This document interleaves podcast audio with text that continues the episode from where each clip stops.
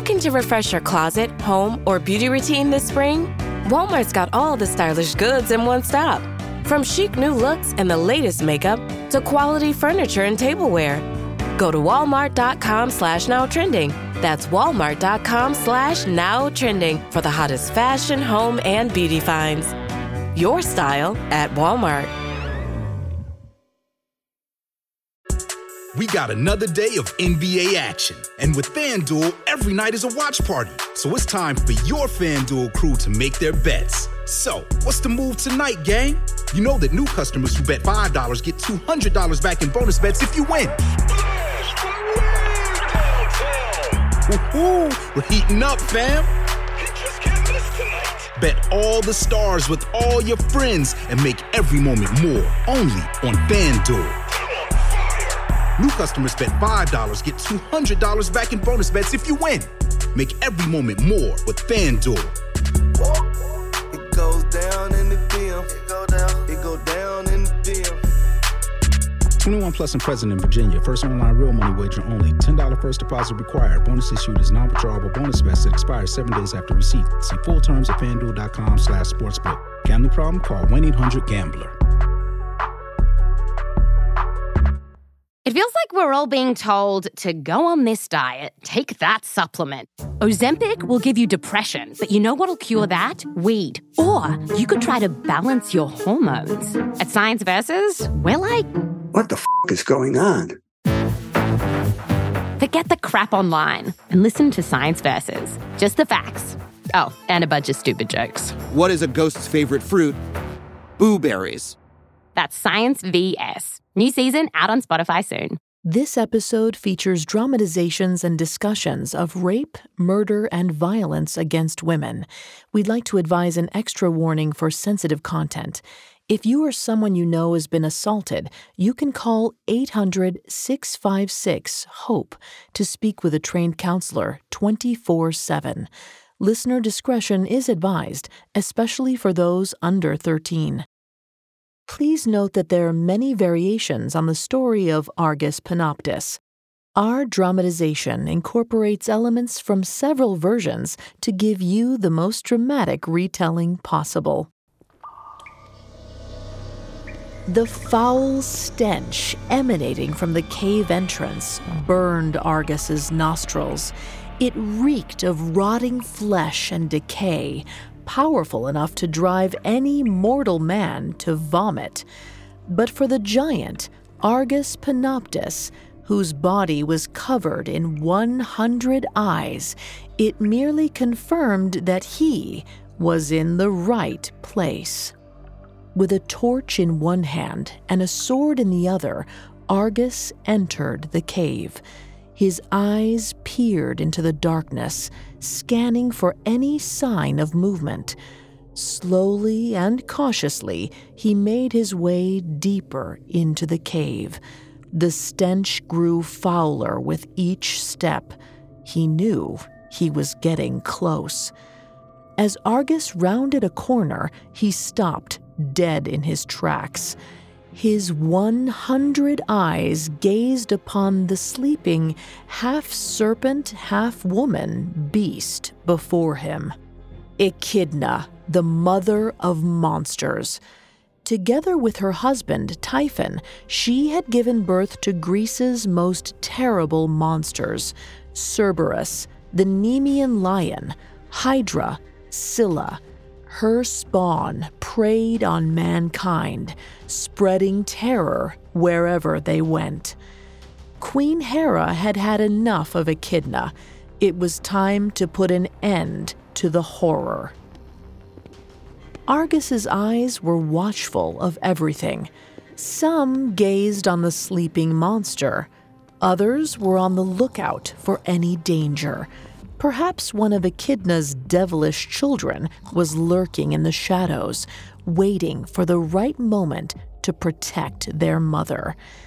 Argus inched closer. He knew he had no time to waste.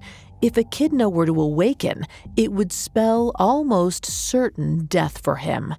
The time to strike was now. Argus raised his sword and bore it down deep into the mother of monsters' flesh. Blood sprayed from the wound, covering Argus and blinding several of his eyes.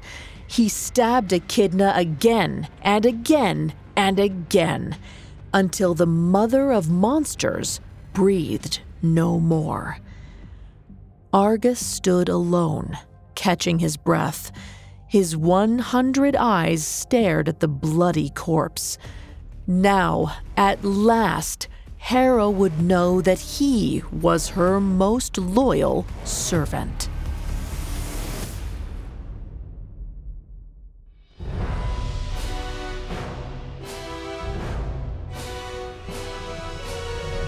Welcome to Mythical Monsters, a Parcast original.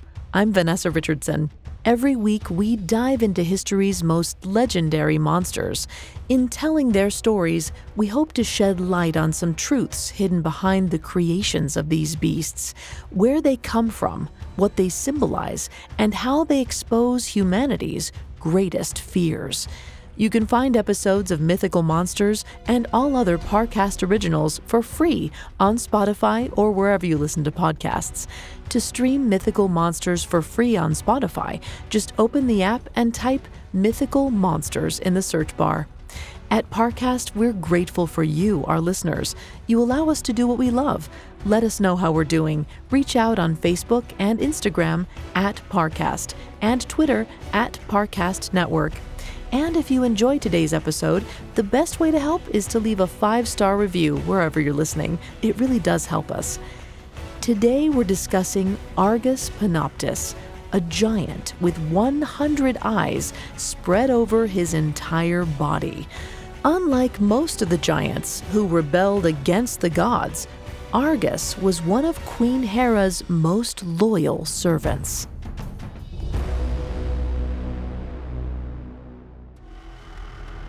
Giants are staples of human storytelling.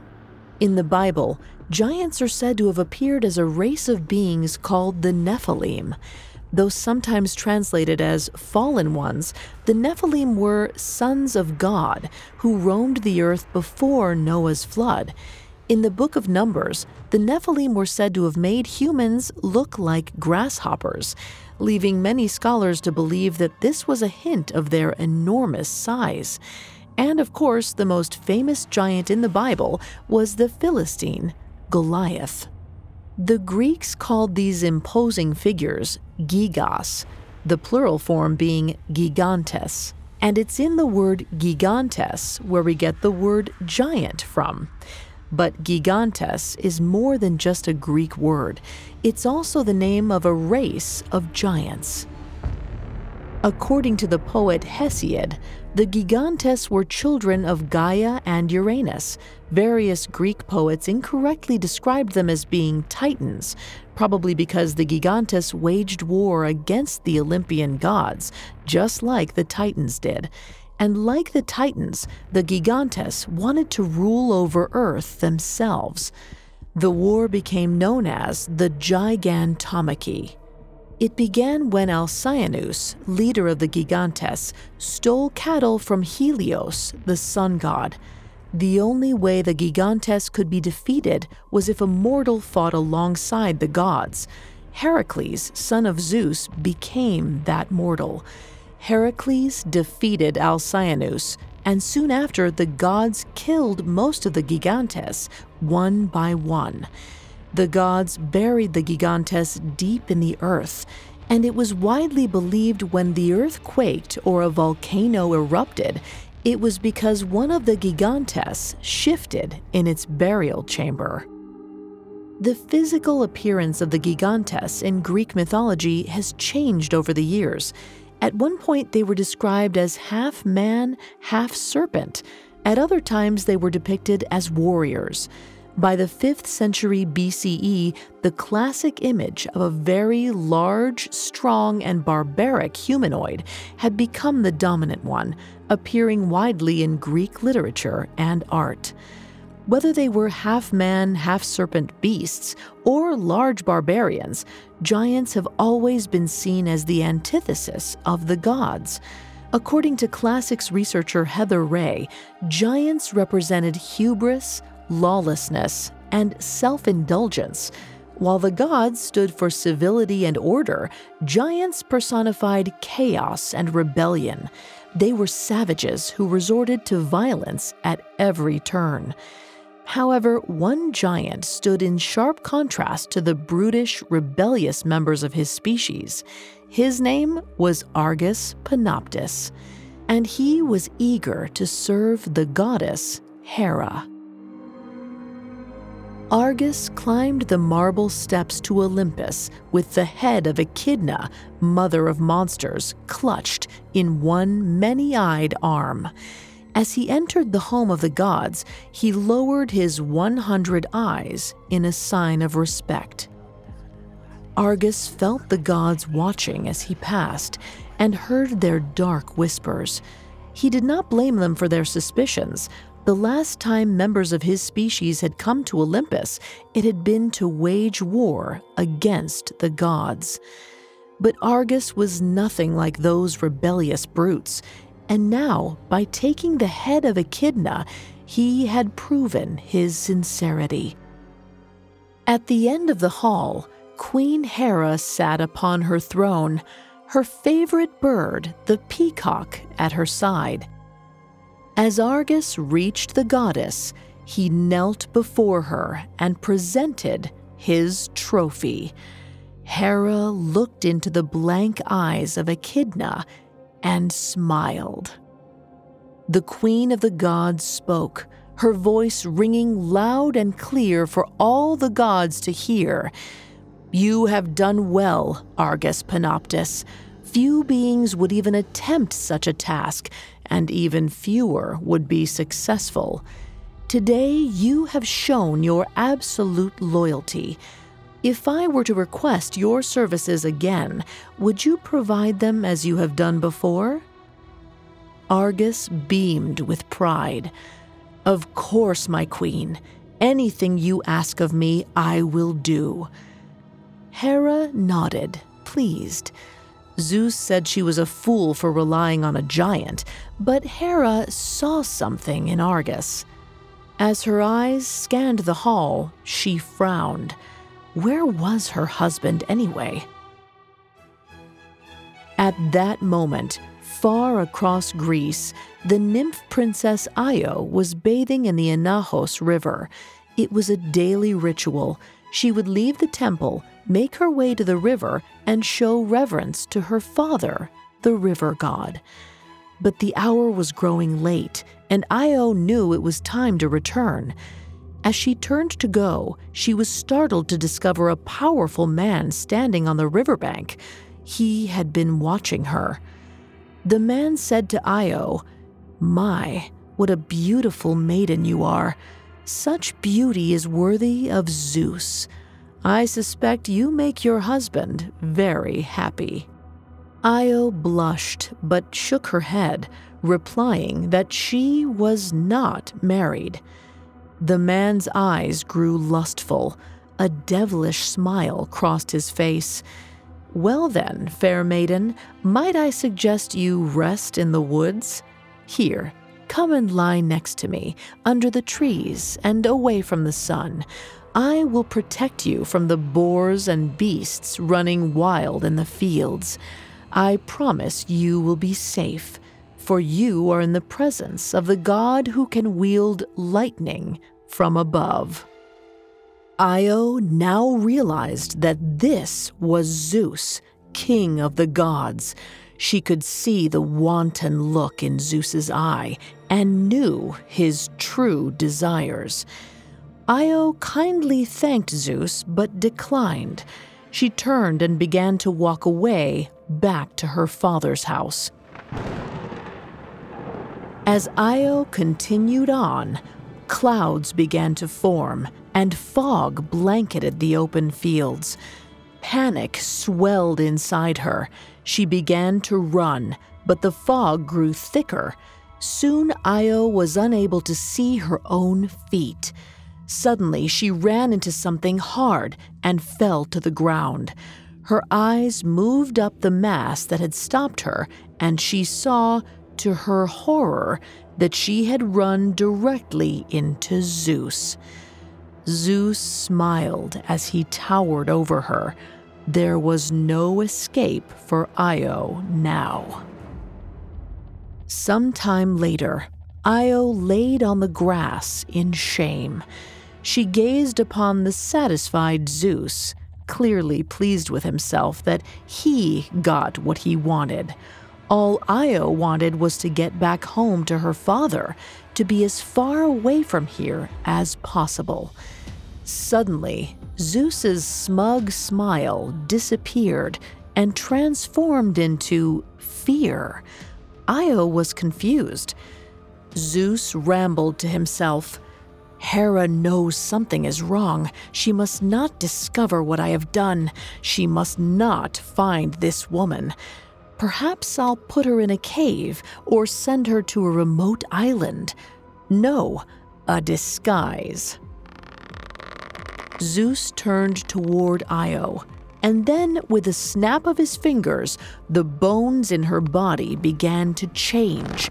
Her feet contorted, and her face grew long. She had no idea what was happening. And then, she saw something coming from the heavens. It floated down towards her and Zeus. As the object got closer, she realized what it was Hera, queen of the gods. Hera coyly looked at Zeus and said, Where have you been, husband? Why was there a storm over Argolis? No sooner had Hera finished asking this question than she looked toward Io and paused. Io watched as the suspicious look in Hera's eye turned to one of reverence. Hera asked Zeus, Where did this cow come from, husband? Io was confused.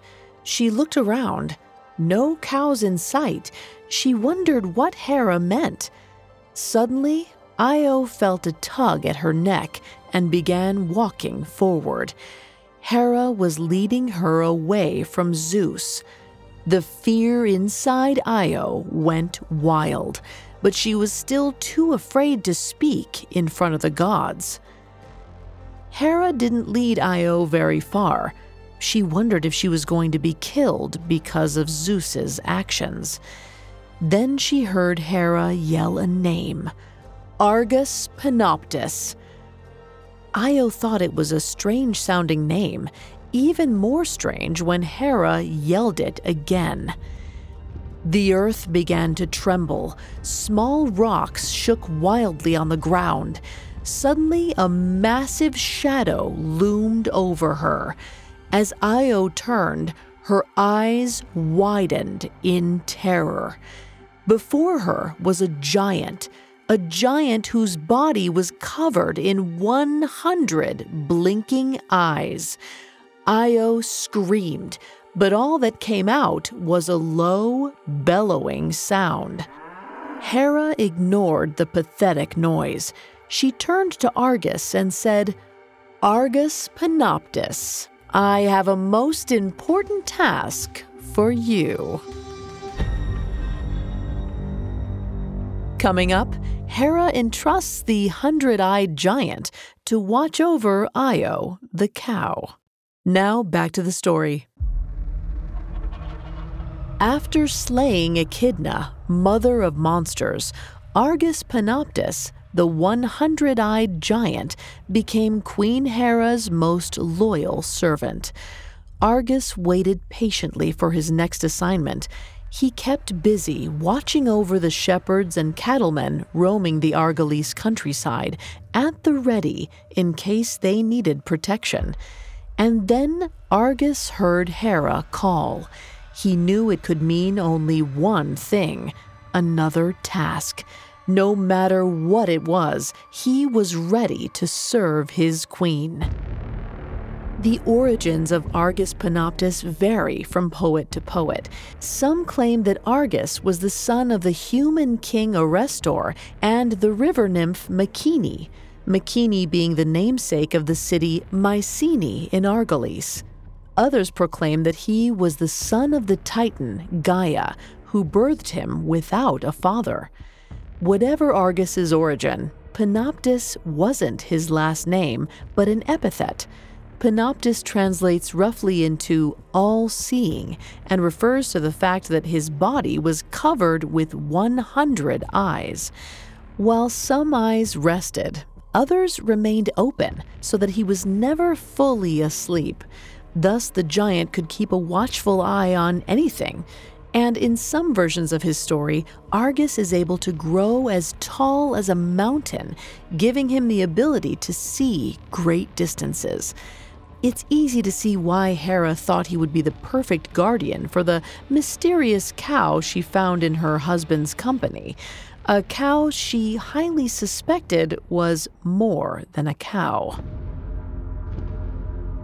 When Argus arrived to heed Hera's call, he was confused to see that a beautiful snow white cow was at Hera's side, instead of a peacock, her favorite bird. Hera explained, Zeus says this cow is merely a cow, but when was the last time my husband told me the truth? Watch over it. Ensure that Zeus doesn't try and steal her away. Argus responded, My eyes will never leave her, my queen. Whether it be day or night, at least two eyes will keep careful watch. No matter where I stand, she will be in my gaze. Hera was pleased. She handed the terrified Io to Argus and returned to Mount Olympus. Under Argus's watch, Io the cow was forced to graze the countryside. It was far from what she was accustomed to. Tree leaves, bitter herbs, and bushes, all washed down with dirty puddles of water. She was miserable, punished for her own misfortune. As the sun set and day turned to night, Argus took Io to an olive tree with a rope, he tied her by the neck, making sure she couldn't wander off into the night. Argus rested by a different tree nearby, and though most of his eyes closed to sleep, at least two remained open, vigilant in their duty to Hera. For days, this was Argus and Io's routine. Argus would rise, unfasten the rope, and allow Io to roam, but always kept a close watch on her. When night fell, he would confine her to the olive tree. Io was far from happy, but she needed to get all of Argus's eyes off of her if she was to flee. At first, she tried to hide behind a tree or a bush, but Argus was quick to find her. She tried to run away as fast as possible, but the giant grabbed her before she got far. Finally, Io tried to simply plead with him, but all that came from her mouth was that awful, low, bellowing sound. Argus cared little for the plight of Io. To him, she was nothing more than a cow, watching her a task in service of his mistress. Argus had a job to do, and he was determined to succeed. One day, Argus watched as Io wandered toward the Inachos River. As she slowly made her way, she grew happy and joyous. She could see fresh, clean water, glorious relief from drinking muddy sludge. But at the water's edge, she jumped with fright she saw her reflection for the first time since Zeus had transformed her. Her white colored hide, her snout for a nose, horns protruding from her head. Io couldn't believe that this was her. What had she done to deserve being raped and turned into a cow? Had she somehow offended all the gods? Io heard the sound of laughter in the distance. Some of her fellow nymphs were bathing downriver. She ran toward them, shouting for help, but all that came out was the low bellowing. Io hung her head in defeat. She was startled to feel a tender hand pat her on the back. Io turned. The sight filled her heart with joy. The hand belonged to her father, Inachos. She needed to find a way to communicate with Inachos. Io looked around for something, anything, to prove she was his daughter. She stomped in the mud, anxious. The mud! She'd spell her name in the muddy riverbank. Io slowly spelled out her story. Her father read the letters in confusion, but realization soon dawned on his face. Inachos cried out, It cannot be! Woe and alas! Woe and alas! This is my daughter? My Io, who I have searched for far and wide? Inachos wrapped his arm around Io's neck and embraced her, and for the first time in many days, Io was truly happy. Perhaps in all the excitement, Io forgot Argus was watching from a distance. Seeing the cow interact with the river god, Argus realized that Hera was right. This cow was more than a cow. Zeus had lied again. But why? Argus began to question why he was given this task. Killing Echidna made sense. She was, after all, the mother of monsters. Her spawn had terrorized the people of Greece. But what threat did this cow pose? She was no monster. She certainly couldn't rise against the gods like the Titans or the Gigantes had. Argus's mind spun until finally he had enough. It was not his place to question the gods. If his task was to keep his eyes upon this cow, he would do as Hera requested. Despite being duty bound, Argus felt some sympathy toward Io. It became obvious that she did not choose her fate, but that her fate was chosen for her. The least Argus could do was take Io to a nicer pasture to make her situation less unbearable. So Argus took Io by the rope and led her away from the river. Io tried to protest, to ask Argus to let her stay with Inachos, but all that came out was the low bellowing. Inachos himself was unable to leave the Riverlands, and Argus ignored his calls, worried the god was conspiring with Zeus. Once Argus found a suitable pasture, he let Io run free. Then he grew to the size of a mountain so that he would be able to see her no matter how far she went. Io knew there was no hope. From now until her death, she was to wake up, graze in the pastures, and sleep tied to a tree. And all under the hundred watchful eyes of Argus Panoptes. Back on Mount Olympus, Zeus was consumed with rage. How dare Hera leave his Io with this monstrosity to guard her?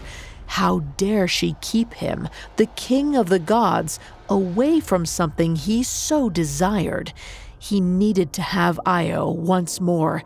He needed to free her from Argus's control.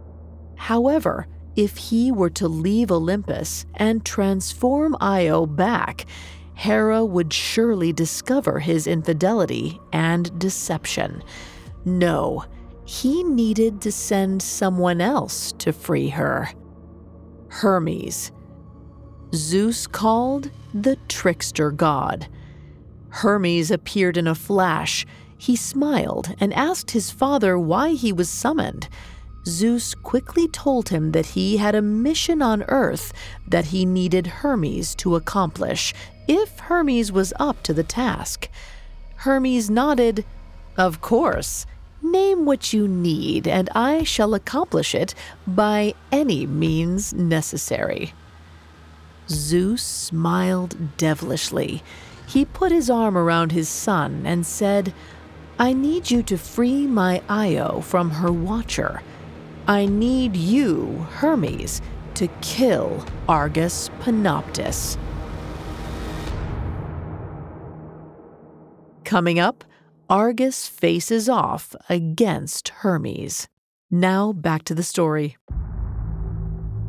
For days, the giant Argus Panoptes had kept his 100 watchful eyes on Io, the nymph Zeus had raped, then turned into a cow so as to keep his assault and infidelity secret from his wife, Hera. Suspicious, Hera had charged Argus with watching the cow, though neither Hera nor Argus was aware who the cow really was or why Zeus cared about her. Now, high up on Mount Olympus, Zeus watched in anger as Io was being kept from him. He wanted her back. He'd called upon his son Hermes to kill Argus and free Io. Hermes was all too eager to accept the mission. Hermes bolted down to earth he disguised himself as a shepherd, donning a robe and a sun hat. Then he took out his snake twined wing topped staff and used it to herd some sheep. As he herded the sheep toward Argus and Io, he began to play from his reed flute. It wasn't long before the music caught the ear of Argus Panoptes. Argus looked around, but couldn't find the source of the melody. This was especially strange, considering that when he expanded to mountain size, he could see just about everywhere in the world at all times. Finally, one of Argus's eyes spotted a small shepherd in the distance, playing the flute. And to Argus's delight, the shepherd headed his way. As Hermes got closer, Argus merrily proclaimed, You there, shepherd, come over here and sit with me by this rock. There is plenty of grass here for your flock to graze from, and there is a lovely tree to provide you with shade if you need to rest. Hermes smiled to himself as he continued to play. His ruse was working. As Hermes and the sheep came toward Argus, Argus asked, who are you who plays such beautiful music? Hermes said he was a simple shepherd who played because his flock enjoyed the music. Argus smiled in delight. He again invited Hermes to rest under the tree. Hermes obliged. He set his staff to the side and plopped underneath the olive tree. It gave him a perfect view of Io, grazing in the distance. Hermes said, That is a beautiful snow white cow. Is she yours? Argus shook his head. She is my master's. I have been tasked to keep a watchful eye over her. For the next several hours, Argus and Hermes casually chatted. No topic was off limits, whether it be about the shepherd's flock or political intrigue. At times, Hermes played from his flute, and Argus enjoyed every minute of it. However, Hermes was becoming agitated. As he played, he noticed that some of Argus's eyes would fall asleep, but not all of them. He didn't understand why the music wasn't working. Hermes continued to play until finally Argus put his hand up to stop. He asked the trickster god where he came across such a beautiful flute. Hermes smiled, knowing that this was his opening. He responded, It is new. Never before has a flute such as this been created. Argus was baffled. He asked, How did you come by such a thing? Hermes thought that perhaps a tedious story might get the other half of Argus's eyes to close. he began the tale of the wood nymph Syrinx and Pan. Syrinx lived in the mountains of Arcadia and was known for her beauty. However, following the example of the goddess Artemis, she vowed chastity. Syrinx refused any and all suitors. However, the satyr, Pan, was determined to win her over. He made advances. Syrinx refused and ran away through the woods. Pan chased after her. When they came across a river, Pan was stopped in his tracks at an unusual sound. He turned and saw reeds blowing in the wind. It was unlike anything he had ever heard. Pan at once knew he needed to recapture the beautiful music, so he took the reeds and bound them together to make this flute and. Hermes stopped when he heard the giant snoring. Argus was asleep. Hermes began to inspect Argus, making sure that each and every eye was really closed. Hermes was delighted to discover that the boring story had worked.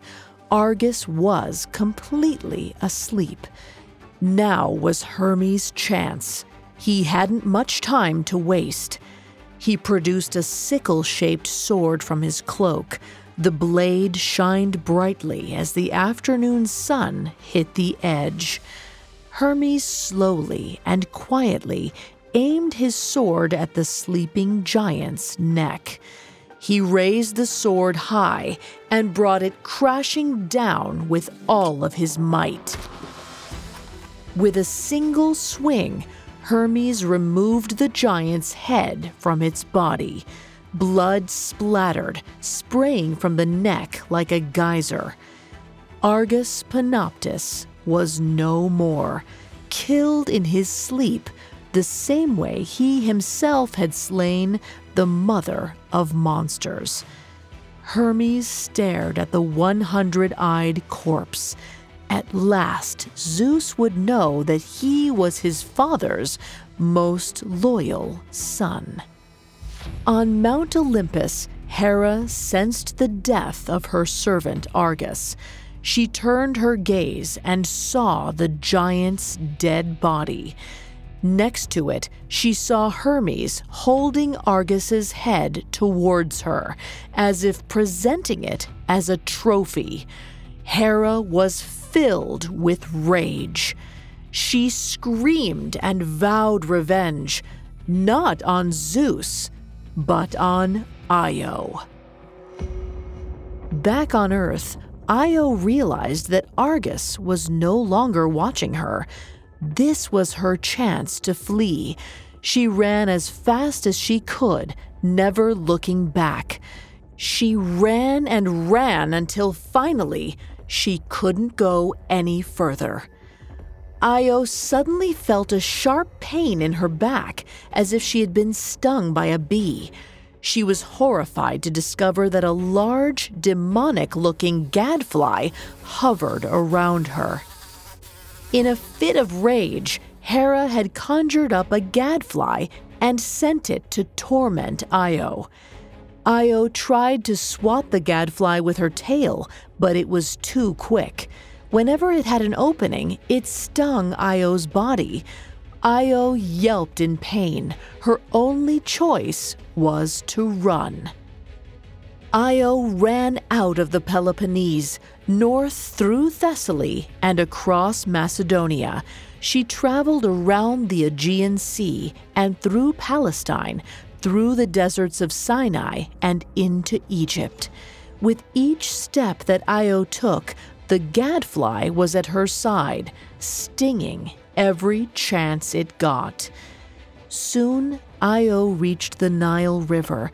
She had no choice but to try and cross it. But as she made her way, she found that the bed of the river was muddy. She began to sink. She turned around but saw the gadfly waiting for her at the riverbank. Io looked up to the heavens and began to pray. Please, may the gods show me mercy. I know not what I did to deserve such a fate. Please save me. On Mount Olympus, Io's cries reached Zeus's ears. The desperation in her voice cut through Zeus's cold heart. He turned to Hera and confessed. He begged his wife to end Io's torment. He swore on the river Styx that he would never again touch the nymph. Hera was wary of the words coming from Zeus's mouth. However, the longer she looked, the more she saw sincerity in his eyes. Her vengeance and rage slowly disappeared. Finally, she nodded and agreed to end Io's torture. Hera summoned the gadfly back and allowed Io to return to the banks of the river. When she set foot on land, Zeus transformed Io back into her original form. The horns slowly shrank into nothing, and her cloven feet returned to normal. And when she opened her mouth to speak, she was overjoyed to hear not the low bellow, but her own voice. Up on Olympus, Hera may have forgiven her husband, but she was still overcome with sadness at the death of her servant, Argus. The giant had been loyal to her, and she wanted to honor him. Her favorite bird was the peacock, and so she decided to take the eyes of Argus and put them on the peacock's feathers. This way, everywhere the peacock was, so too was Argus's gaze. For thousands of years, the peacock has been revered across various cultures, even regarded as a symbol of royalty. But the ancient Greeks also considered the peacock to be a symbol of immortality and resurrection. This may explain why Hera chose the peacock to honor Argus. Though the giant was no more, by taking his eyes and placing it on the immortal bird, Hera allowed him to live on. And even though the peacock sheds its feathers, that they grow back with the eye spot means that Argus's watch will never end. Historically, giants in Greek mythology represented impiety and chaos.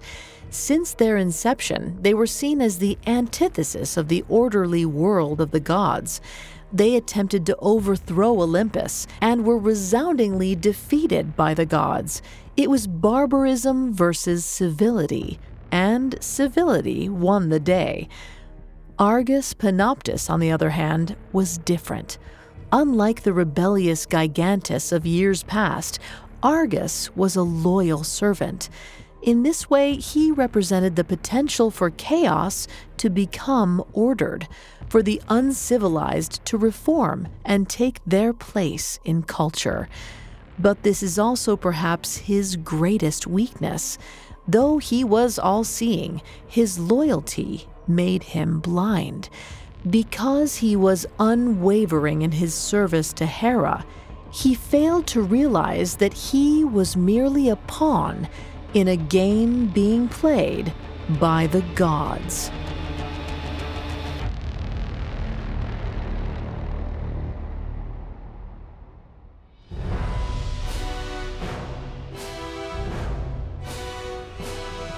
Thanks for listening to Mythical Monsters. We'll be back next week with a new episode.